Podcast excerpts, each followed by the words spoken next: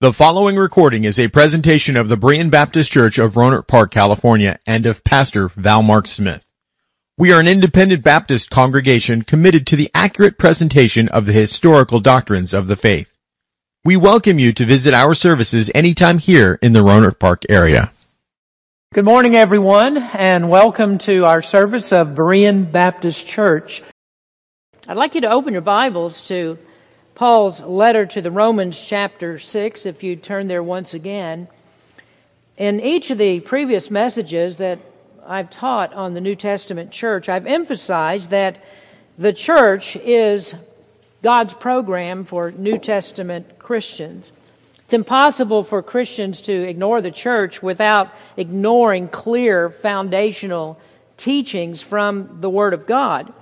Now, we learned in the last message that one of the church's primary ministries is that of teaching, uh, of training new converts in the faith. Jesus said that he would build his church, and part of the way that the church is built by plunging the, the believer deeper into the faith so that he is rooted and grounded in the faith so that he knows what he believes and is able to defend what he believes. And the church is where we get this instruction. Now, imagine for a moment if you lived in the Old Testament times, how would you worship God? How would you have a relationship with God? Well, if you ignored Israel and the temple, if you ignored the sacrifices, then you would ignore God's plan for working with his people. You wouldn't be able to worship God without that plan. In fact, God would not let you come to him in worship if you reject the plan that he gave for worship. And the same is true in the New Testament age as God worked in the Old Testament through the through Israel and the temple. Today, God works through the New Testament church.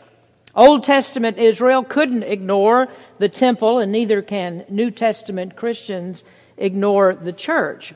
The New Testament gives us a plan, and that plan to worship Christ and to glorify Christ involves your petition, participation rather, in the local church that is built upon the foundation of Christ and the apostles.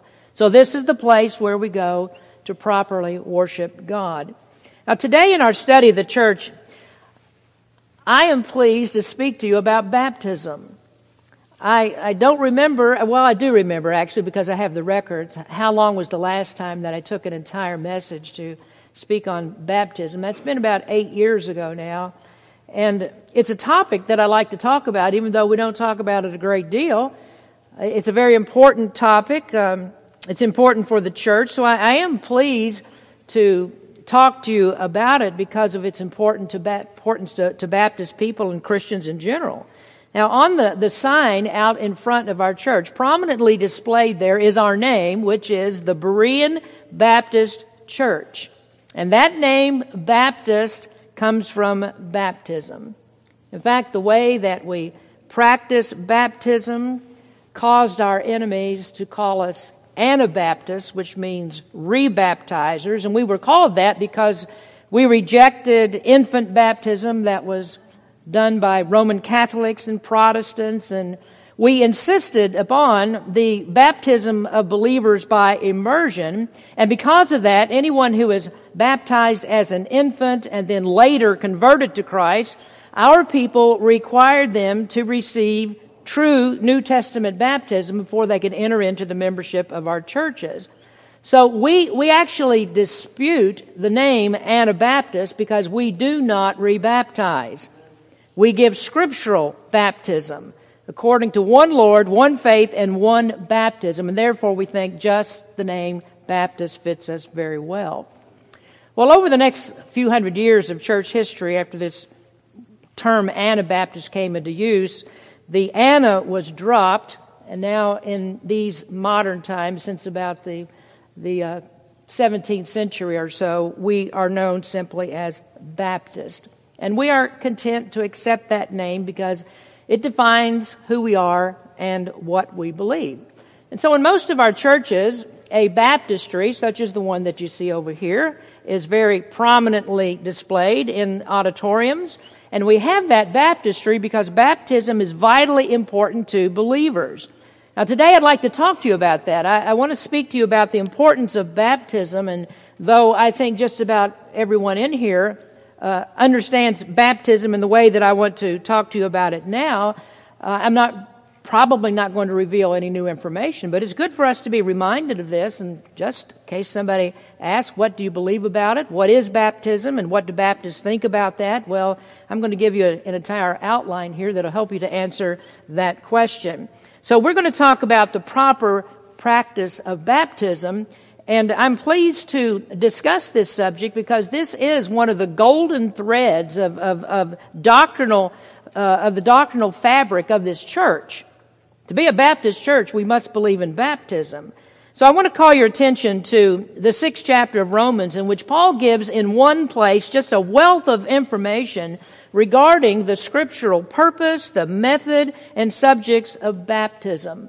And it is important for us to look into the New Testament and see what it says about baptism, because we do know it commands us to be baptized and commands us to baptize others. Christ was baptized to indicate his death and resurrection. He said that he must be baptized to fulfill all righteousness. The apostles were all baptized, as all Christian converts were. 3,000 were baptized on the day of Pentecost. Thousands more were baptized in the first uh, few chapters of the book of Acts. William MacDonald, who's an able Bible commentator, wrote, The New Testament never contemplates the abnormal situation of an unbaptized believer. It assumes that those who are converted submit to baptism right away. Thus our Lord could speak of faith and baptism in the same breath. He who believes and is baptized will be saved. Mark 16, 16. Though baptism is not a requirement for salvation, it should be the invariable public sign of it. I spoke a little bit about this last week, and I hadn't intended to mention it again, but just as I read this quote, I, it, it just comes to my mind. MacDonald says the New Testament never contemplates the abnormal situation of an unbaptized believer. It assumes that those who are converted submit to baptism right away. Just uh, within the last week or so, I received a, a, letter from a couple of young men who are missionaries in, uh, to one of the countries in Africa. I don't remember which, which country that it was.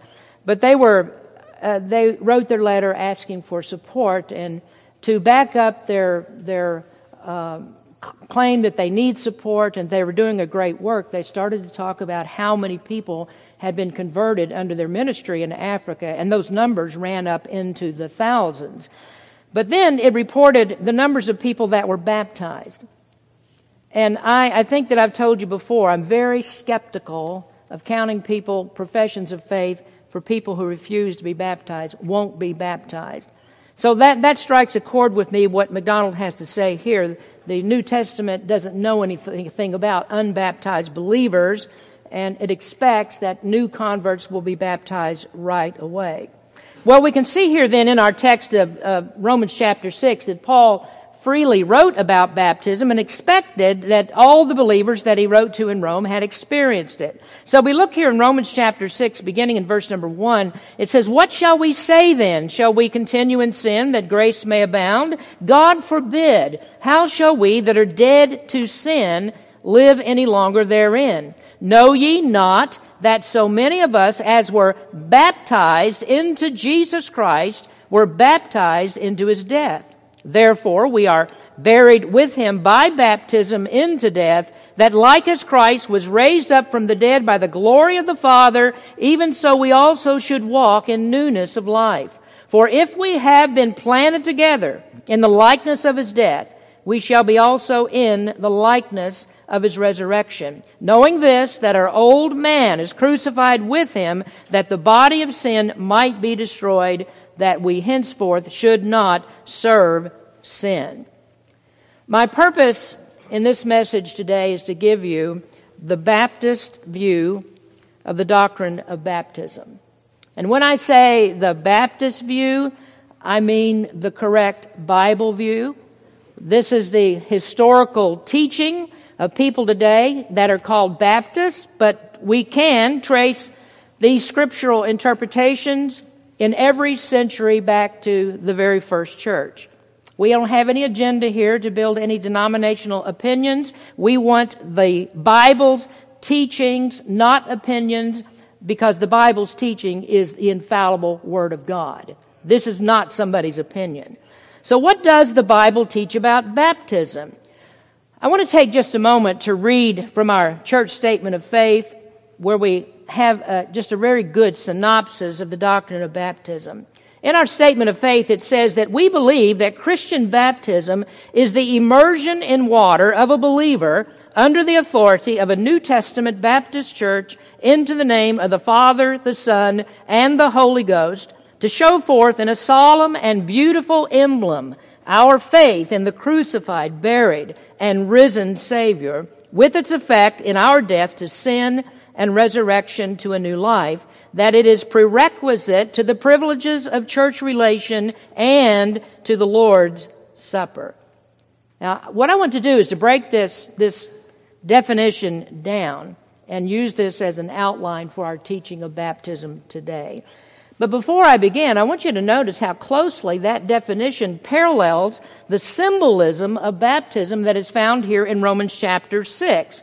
Now, our statement says baptism shows in a solemn and beautiful emblem. Remember these words like emblem, our faith in the crucified, buried, and risen Savior with its effect in our death to sin and resurrection to a new life. Now, we compare that to verse number four in Romans chapter 6 it says, therefore we are buried with him by baptism into death, that like as, that's important, like as Christ was raised up from the dead by the glory of the Father, even so we also should walk in newness of life. So here we have a description of the symbolism of baptism. What does that stand for? What does it stand for? It stands for the death, burial, and resurrection of Jesus Christ. And we want to hold on to that because we're going to return to that before we finish the message today. Now, regarding our article uh, in the statement of faith on baptism, there are four areas that are defined here as markers for scriptural baptism. The first of these, the first marker that we have that uh, that is required for us to have a scriptural baptism is that baptism requires a scriptural subject.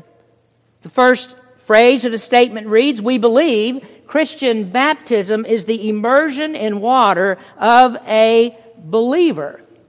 And so the statement qualifies who can be considered as a candidate for baptism. The person to be baptized must be a believer. Now, if I were to describe the bloodiest battleground of the Christian faith, it would be this opening statement. And I don't mean bloody in a figurative sense. I mean this literally. More Baptist people have lost their lives in defense of this doctrine than of all the things that we believed and taught down through the centuries.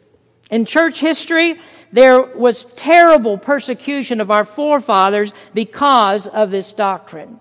And many times the ability to survive, even stay alive, depended on what a person would say about their understanding of baptism. We were branded as heretics by Roman Catholics and Protestant churches who relentlessly killed Baptist people, chased them down, killed them over this doctrine of baptism.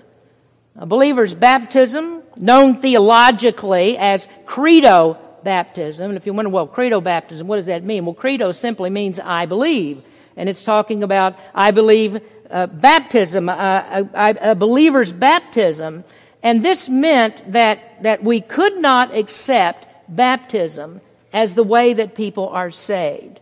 It caused us also to reject baptism as a sacrament, which means that we don't believe that baptism is a way that God conveys grace upon the person who's being baptized. Now there's a serious error in this that's known as the error of baptismal regeneration, which means that a person is born again, that he is regenerated by going down into the water to be baptized. Well, as Baptists, we reject that. We reject that baptism washes away original sin. We reject, in fact, that any sin is washed away in baptism. Now, this, this happens to be one of the earliest departures from the gospel of grace, baptismal regeneration, and it wasn't long before the experience of baptism was substituted for the symbolism of baptism, and then baptism became salvation itself. Baptism became the real thing instead of a, a picture of what happens when a person trusts Christ as Savior. When I baptize new converts, they're well, usually very, very happy.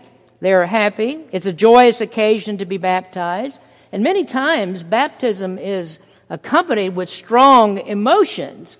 But when the emotion of the event takes over the meaning of the event, then we have a problem. And this is what happened in the case of baptismal regeneration that is, people believing that you are actually born again in the water. And so baptism then is switched from believers to unbelievers, and the act itself is proposed as a means of salvation. And if a person is baptized with that understanding, their baptism is invalid and it is not Christian baptism.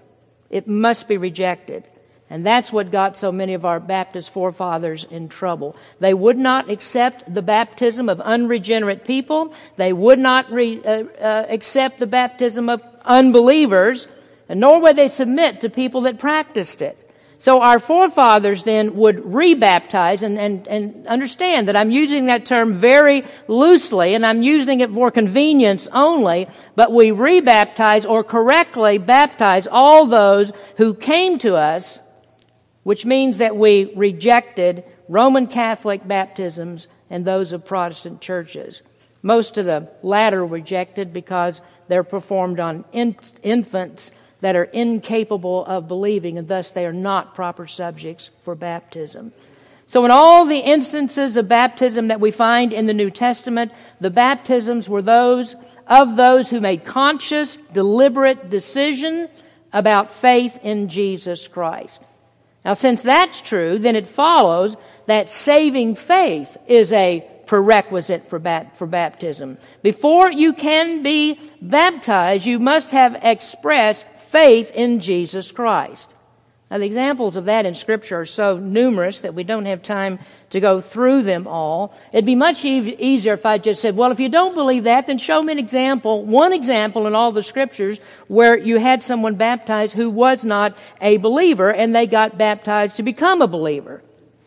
Well, we don't have any examples of that, but we do have some classic examples that show the proper order faith first and then baptism.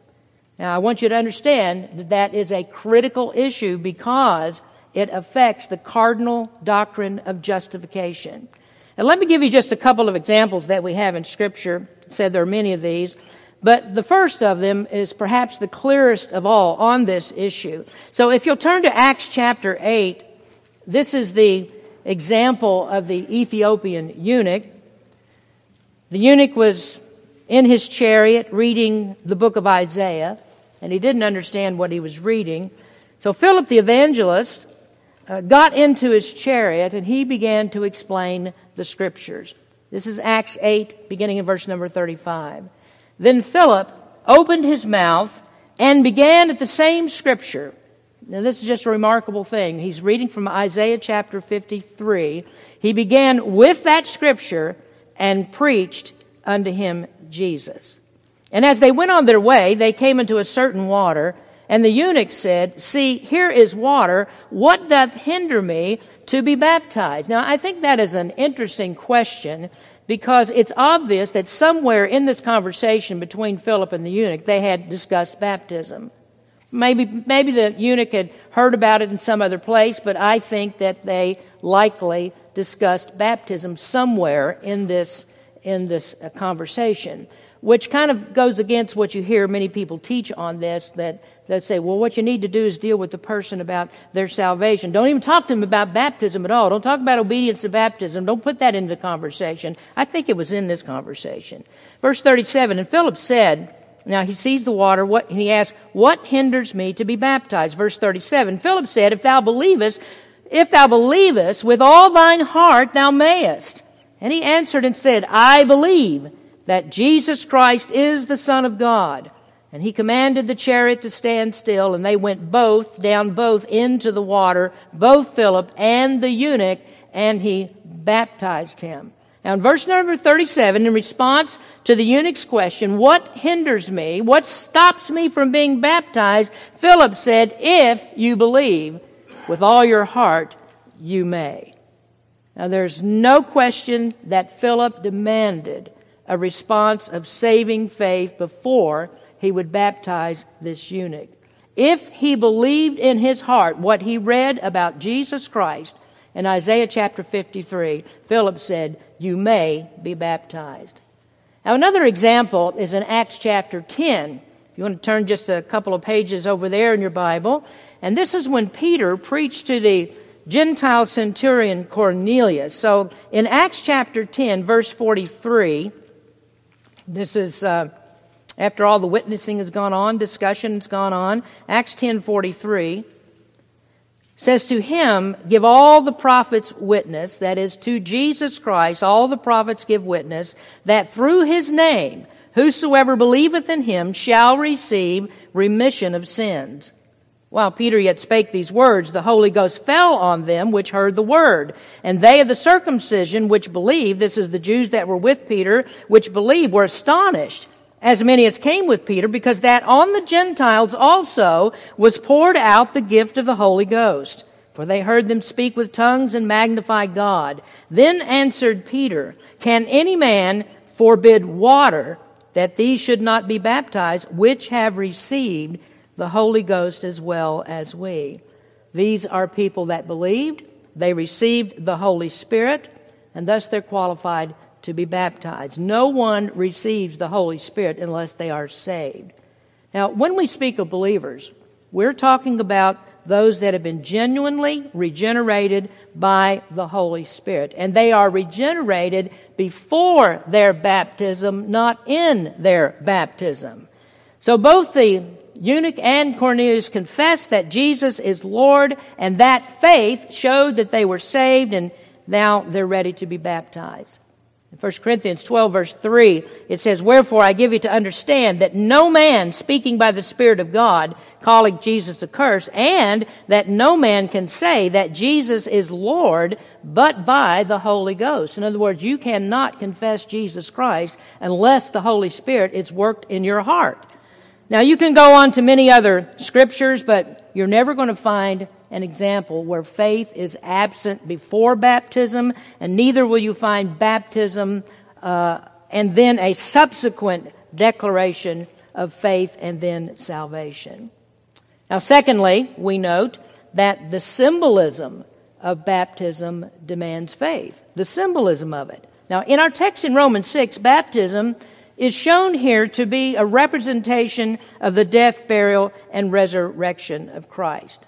We understand this, that when we are baptized, we don't literally die on a cross. We are not literally buried in a grave. We don't literally arise from the grave. What we're doing over here in the baptistry is a demonstration of that. It is a picture of that. And in order to do what the picture demonstrates, you must believe what the picture demonstrates. So that person who is baptized, in fact, does believe, he should believe, if it's a proper baptism, in the real death of Jesus Christ, in the real entombment of Jesus Christ, in the real resurrection of Jesus Christ. And that is the faith, believing this is the faith that is demanded in baptism. So the symbolism shows then that we've also died to our old sins, our old way of life, and that we rise to walk in the new life of Jesus Christ. Verse number six of our text says, knowing this, that our old man is crucified with him, that the body of sin might be destroyed, that henceforth we should not serve sin. We are dead in Christ. We are dead to sin.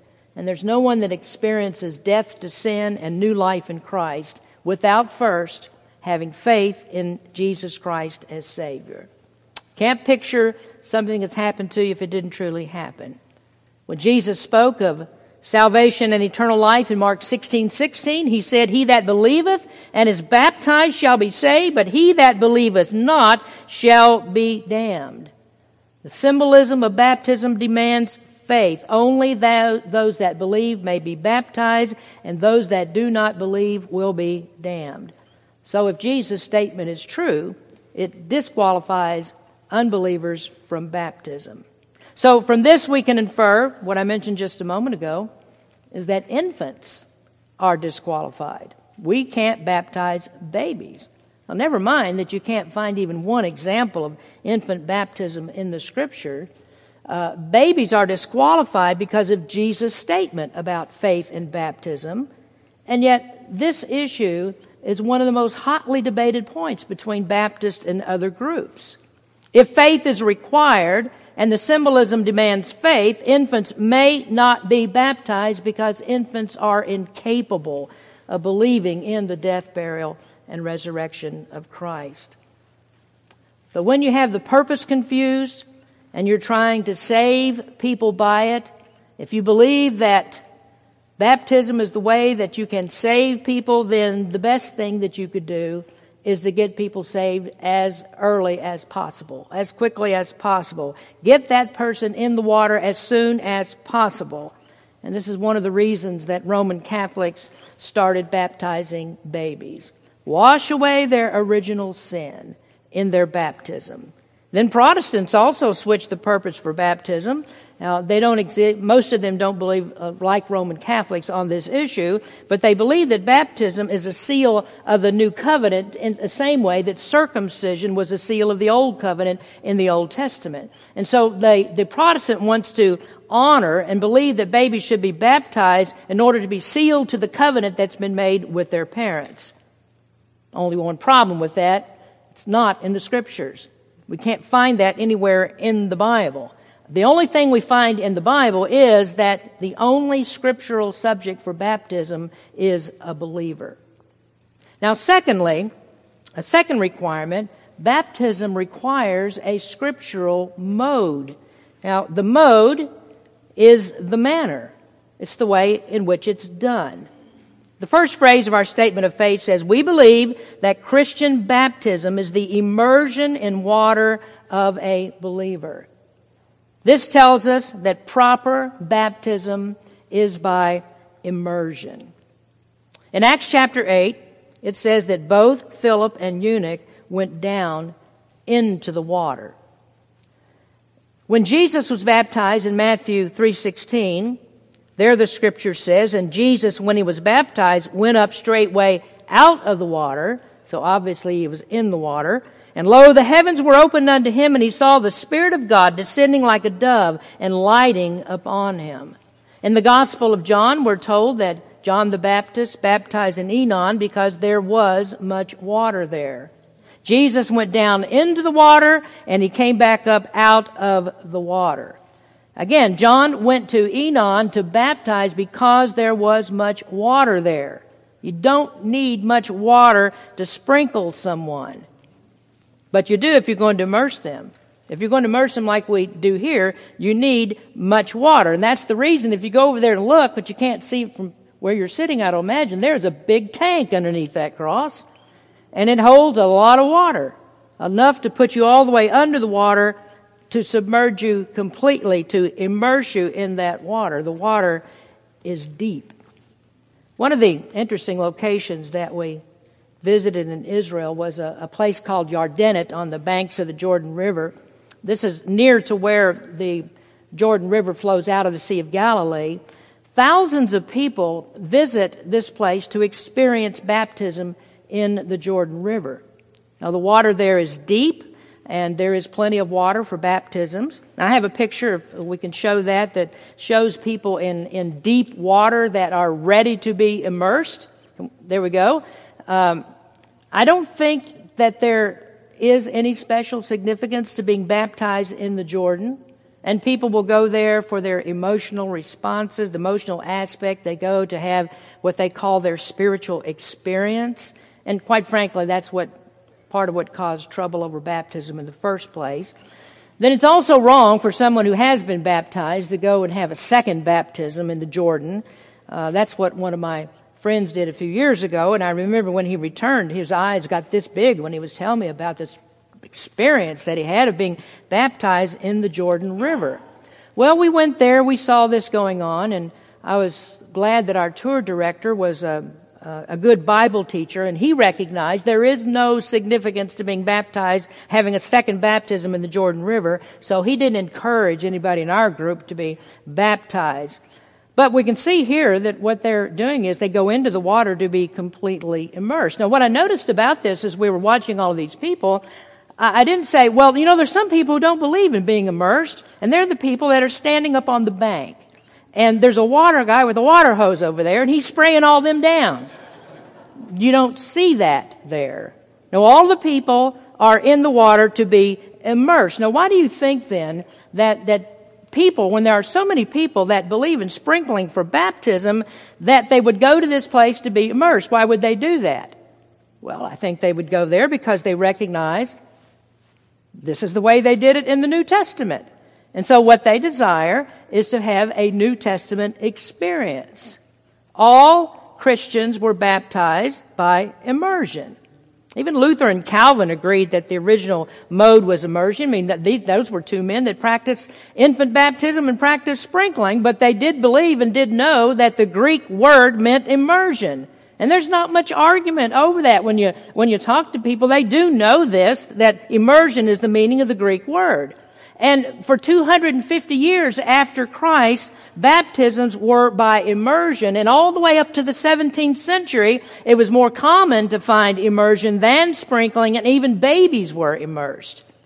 But for convenience, things were changed. They began to, well, baptize the sick. How are you going to get the sick into the water? You, well, you can't immerse them, they thought, so can't physically get to the water, so let's just sprinkle some water on them. And eventually that convenience won out. And now people, instead of arguing how to be baptized, they'll just say, well, it really doesn't matter how you do it. Just do it some way, just get it done. Then another interesting thing is that um, the King James translators used a transliterated form of the Greek word rather than directly translating it as immersion. If they had uh, translated instead of transliterating, then we would read in our Bibles today about the Ethiopian eunuch, and there we would read what happened to him. He said, What doth hinder me from being immersed? And then we would look in Matthew 28 and we would read there the Great Commission and it would say, Go ye therefore and teach all nations, immersing them in the name of the Father and of the Son and the Holy Ghost. And if they had done that, that would have cleared up a lot of confusion. But in defense of the King James translators, there's nothing wrong with the transliteration. They didn't invent the word. It was already in use before they came along, and uh, people understood what they were talking about when they said baptism instead of immersion. But a literal translation put into plain English words would be immerse. So why then do some people sprinkle a little bit of water on a person and call it baptism, or they pour a cup of water on their head? Well, most of them are like the late J. Vernon McGee, who said, it doesn't matter. The way that you do it doesn't matter. And most of them have changed the meaning of baptism anyway. They aren't even trying to picture what Romans 6 describes. Whether convenience or change of meaning, we would have to say it's wrong not to do what the Bible requires. So what does the scriptural mode require? Well, we have to look at the picture. Baptism pictures burial and resurrection. So changing the mode to something else would be a serious misrepresentation of what we're trying to show. Baptism pictures the gospel. Paul said the gospel is the death, burial, and resurrection of Christ. Now again, our text says in Romans 6 4, therefore we are buried with him by baptism into death, that like as Christ was raised up from the dead by the glory of the Father, even so we also should walk in newness of life. I don't think that it could be much clearer. It's baptism into death. And then it says that like as Christ was raised up from the dead. Similarly, Colossians 2 verse 12 says, buried with him in baptism, wherein also ye are risen with him through the faith of the operation of God who hath raised him from the dead. Well, if baptism pictures a burial, how could you do that by sprinkling or pouring a little water on someone? You don't bury dead bodies by putting a little bit of dirt on them. Now, you go to the cemetery, you don't see arms and legs sticking up out of the ground. None of us would be happy. You know, when I was in Kentucky a couple months ago, I went to the grave of my mom. I went to see my dad's grave. They're buried there together. My brother in law, who recently died in, in early February. And um, I noticed I didn't see any of the body. The body was all the way underground. The body's in the ground. We would be upset if we went to the cemetery and found out that our loved ones had only their head buried. There are times that I baptize people that are larger than me. This has happened through the years. People that are bigger than I am. And sometimes it's hard to get them all the way under the water. There are a couple that I tried sitting on, and that, that didn't work really well. And then you have those that are afraid I'm not going to bring them back up, so they grab the glass, and you know you just have to pry them away from it and try to try to get them under the water. But I honestly do try to get them all the way under the water because I believe in the symbolism. I don't want to leave part of the body unburied, so I try to get them down, and they just have to trust me. I'll be able to get them back up. So, so we do that. We do that. We don't leave dead bodies sticking out of the ground. And this is what they did with Jesus. They put him in the, put him in the tomb. He was uh, completely engulfed in the heart of the earth, just as Jonah was three days and three nights in the whale's belly. Jesus is three days and three nights in the heart of the earth. So if that is what baptism pictures, then why do people change it to something else? Now, it's not as if they don't have the information that I've just told you. I mean, this is not, this is not new information. This has been around for centuries what all of this means. So, because they know what we think about it and what this scripture says about what baptism means, they know in order to make a, a baptism fit what they're doing, they have to change the meaning of baptism. Again, you can't show a burial by sprinkling. So they will take this passage in Romans chapter 6 and they will make it here a mystical spiritual baptism, not baptism in water. That is not what the passage is teaching. Scriptural baptism requires the right subject and the right mode. Now, thirdly, baptism requires scriptural authority. If people don't err on the mode of baptism, most often they err here on the issue of authority. Who has the authority to baptize? Well, right up front, God has not given everybody the authority to baptize. If we have a scriptural baptism, we must receive it from the proper authority. So we need to take a look then at the biblical chain of authority on baptism that we find in the scriptures. First, I would say that baptism is by the Trinitarian formula. When I say Trinitarian, I mean that baptism is under the authority, first of all, baptism is under the authority of the Father, the Son, and the Holy Spirit. Jesus said this in the commission of Matthew 28, Go ye therefore and teach all nations, baptizing them in the name of, and that simply means under the authority of, the Father, the Son, and the Holy Ghost. So the first authority for baptism is God. When Jesus was speaking to the Pharisees about authority, he asked them, The baptism of John, whence was it? From heaven or of men? Now, when he said of heaven, he meant did it come from God or did men begin baptism? Well, of course, John's baptism came from heaven. Baptism's not the invention of man. It came directly from the authority of God. God is the originator. God's the one who gave the command. God said do it, and so we do it. Then next in this chain of authority is that God authorized the first baptizer. And who was the first baptizer? Well, that was John the Baptist. He was designated as the Baptist because he baptized. He is the one who baptizes. And John received that authority directly from God. Now, it's obvious God does not baptize, so he gave his authority to his authorized representative. He appointed an administrator. And this administrator was important enough that Jesus walked 60 miles to get his baptism from the proper administrator, who was John the Baptist. Then we see in the scripture that the issue of authority for baptism was important to Paul. In Acts chapter 19, he met some disciples that came from Ephesus, and he said, Did you receive the Holy Ghost when you believed? And they said, No. And he said, Then unto what then were you baptized? Now they knew it, Paul knew it. It's important to get the authority right.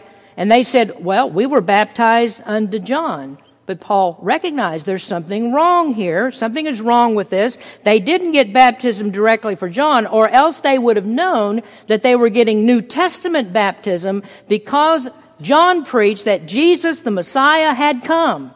And it's belief in Jesus the Messiah who has come which qualifies you to be baptized. So the administrator of this was very important. But we read the scriptures here and we recognize, of course, that John the Baptist is dead. John doesn't baptize people today. In fact, he was already dead when Paul asked this question in Acts chapter 19. So what do we do about baptism without John? Who has the authority? Well, pay attention here. Thirdly, God authorized the church to baptize. Now let me show you how the church mechanically received this authority. First, Jesus and the apostles were all baptized by John. In Acts chapter 1, when they were choosing uh, a, a new apostle to replace Judas, I want you to notice the qualifications for this new apostle. Acts chapter 1, verse 21. Wherefore, of these men which have accompanied with us all the time that the Lord Jesus went in and out among us, beginning from the baptism of John unto the same day that he was taken up from us, must one be ordained to be a witness with us of his resurrection. Now that simply means that that, that apostle that they would choose had to have been baptized by John the Baptist, the one who had the authority. All of the apostles had John's baptism. In John chapter 4, Jesus had apparently given the apostles authority to baptize.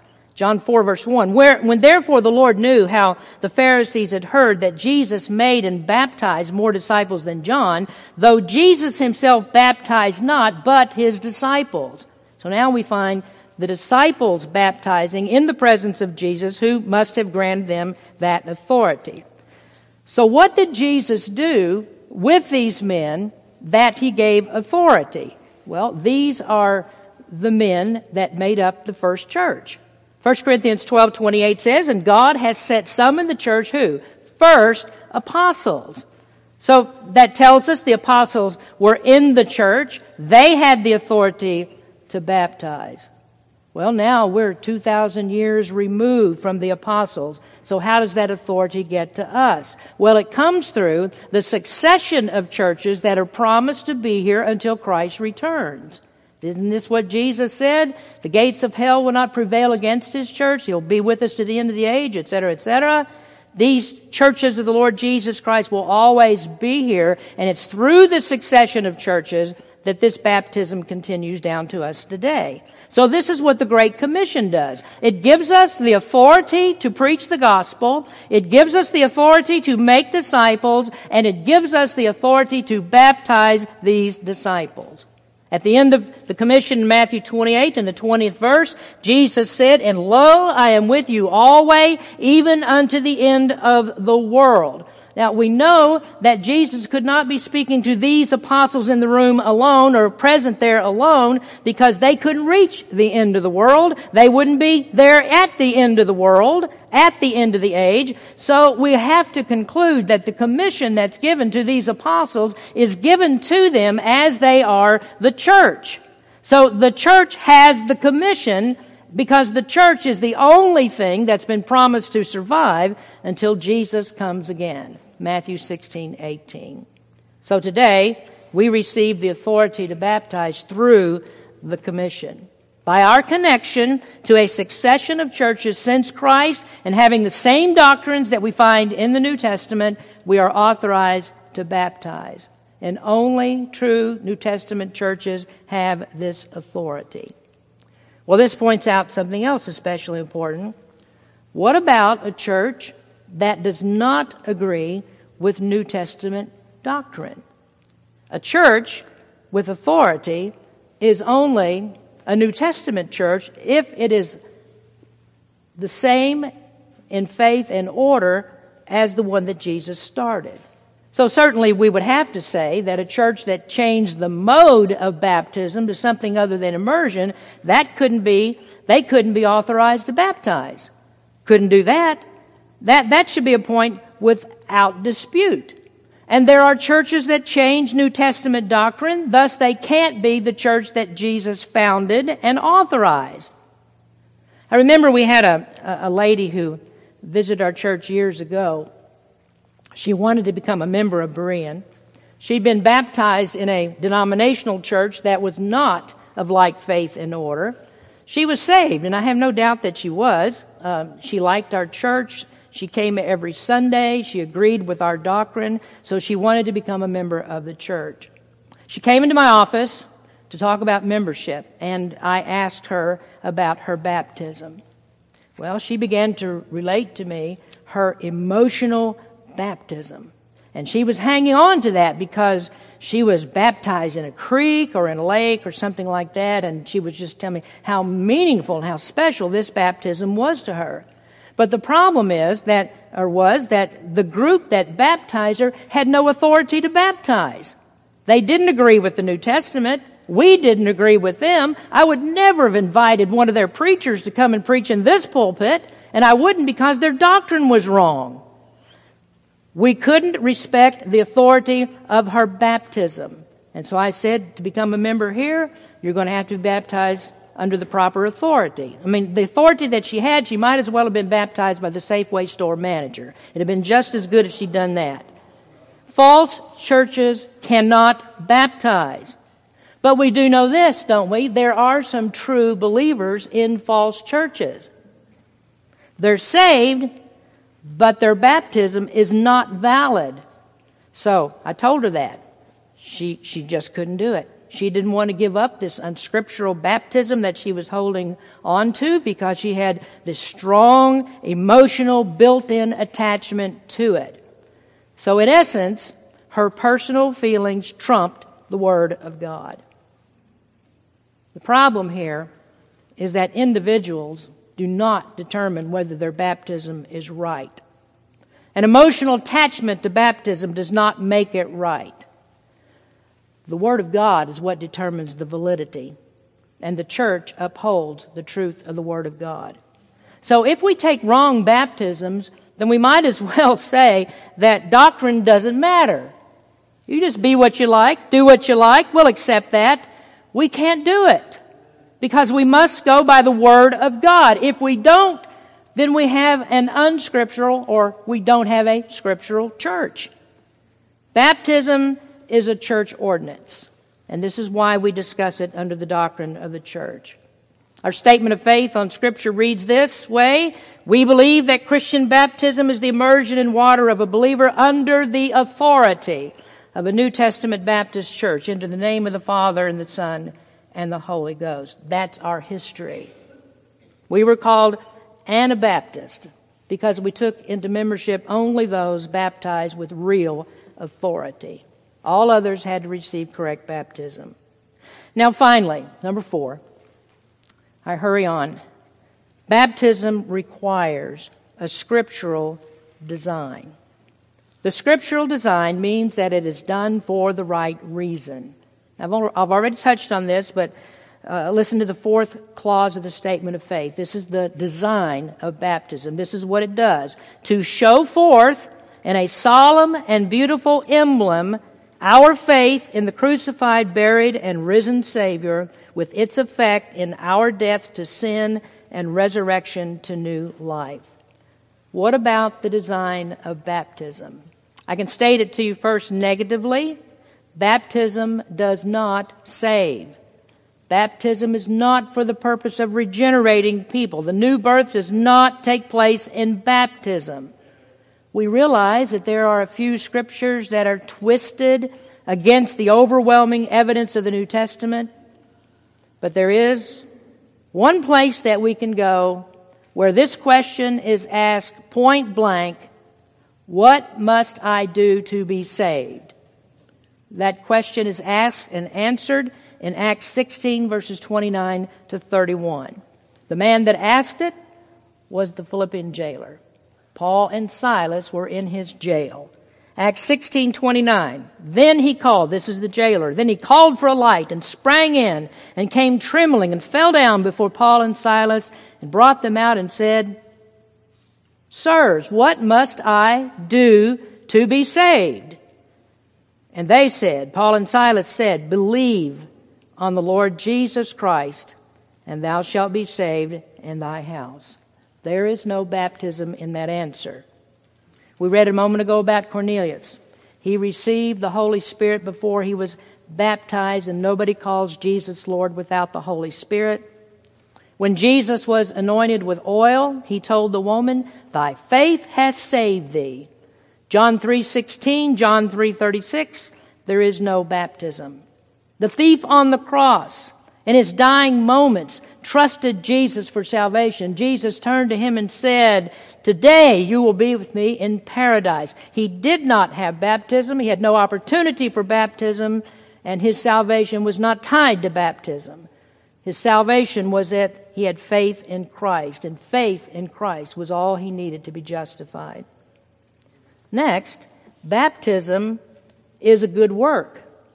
The design of baptism is a good, to be a good work. It's an act of obedience. Now, what does the Bible say then about keeping laws and commandments and about doing good works for salvation? Romans 4, 5, and 6. But to him that worketh not, but believeth on him that justifieth the ungodly, his faith is counted for righteousness. Even as David also describeth the blessedness of the man unto whom God imputeth righteousness without works. Ephesians 2, 8 and 10 through 10. For by grace are you saved through faith, that not of yourselves, it is the gift of God, not of works, lest any man should boast. For we are his workmanship, created in Christ Jesus unto good works, which God hath before ordained that we should walk in them. Galatians 2:16 knowing that a man is not justified by the works of the law but by the faith of Jesus Christ even we have believed in Jesus Christ that we might be justified by the faith of Christ and not by the works of the law, for by the works of the law shall no flesh be justified. I don't think Paul could explain that any better than that. Titus 3:5 Not by works of righteousness which we have done, but according to his mercy he saved us by the washing of regeneration and renewing of the Holy Ghost. When I was a, a, a young man, a very young man, I remember my dad often had debates with Church of Christ preachers. Church of Christ believes that you contact the blood of Jesus Christ in the water. You go into the water, you get baptized, you go in a you go in a center, you come up saved just by getting into the water. They attach faith to it in some ways, but essentially the water is what activates all of this and makes it all happen. The water's, I guess you'd say, the catalyst for salvation. So I remember my dad argued this with another preacher. He believed that baptism saved. So he asked this man a, a question. He said, Is baptism a good work? And the man knew that the question caught him on the horns of a dilemma. If he said baptism is a good work, then he knew by the scriptures that I've just read you, good works don't save. If he said baptism is not a good work, then he has another problem. If it's not a good work, is it a bad work? Then how could a bad work save you? So either answer caught him in a dilemma. Good works don't save, and baptism is a good work. Thirdly, baptism is not a sacrament. Baptism is not a way to obtain grace. That would confuse grace and works. Baptism is a good work. It's a command for us to obey, to obey. It's an act that we perform. It's not an inward grace that's worked in us by the Holy Spirit. It's an outward act that we do. And there are no rituals that we do that help us obtain salvation. Paul wrote in Galatians chapter 3, For ye are all the children of God by faith in Christ Jesus. For as many of you as have been baptized into Christ have put on Christ. First, Paul says we are children of God by faith. Children of God by faith. Then he says we have put on Christ in baptism. Well, how, how does that? What does that mean? Well, he means just as a soldier puts on a uniform, that the uniform does not make him a soldier, but he puts on the uniform to be identified as a soldier. And this is what we teach about baptism. Baptism is our public identification with Jesus Christ. So likewise, we put on Christ in baptism to show others that we are identified with Christ. That's the public declaration, and thus we can say this is what baptism is designed for. It demonstrates our faith in the death, burial, and resurrection of Christ for our justification. It demonstrates our sanctification in that we have died to our old way of life and we rise to be a new creation in Christ. Then, fourthly, baptism is the doorway into the church. It's the designated entrance into the church. No one can become a member of the Lord's church without baptism. Acts 2:41 says, "Then they that gladly received his word were baptized, and the same day they were added unto them about 3,000 souls." On the day of Pentecost, Peter preached 3,000 were baptized and added to them. That is, they were added to the church. You see how important New Testament baptism is? You can't make true New Testament churches without baptism. You destroy baptism and the church is destroyed. Why do you think Satan has tried so hard through these centuries, persecuting Baptist people and trying to destroy the meaning of baptism, perverting it into a way of salvation and all those things? Because you destroy baptism, you destroy the church. So it's the reason that we insist upon proper baptism. We have to guard that to make sure that we have a scriptural subject, we have the scriptural mode, the way that we do it, the scriptural authority, and we do it with a scriptural design. All of this because the Lord's church is at stake. The Lord preserved His church down through the centuries since He was here, and true churches have kept the ordinances. They did them right. And this is why baptism is so important to Baptists. We are still historical Baptists. We don't believe that baptism saves. We baptize people to ensure that we keep a New Testament church that obeys our Lord Jesus Christ.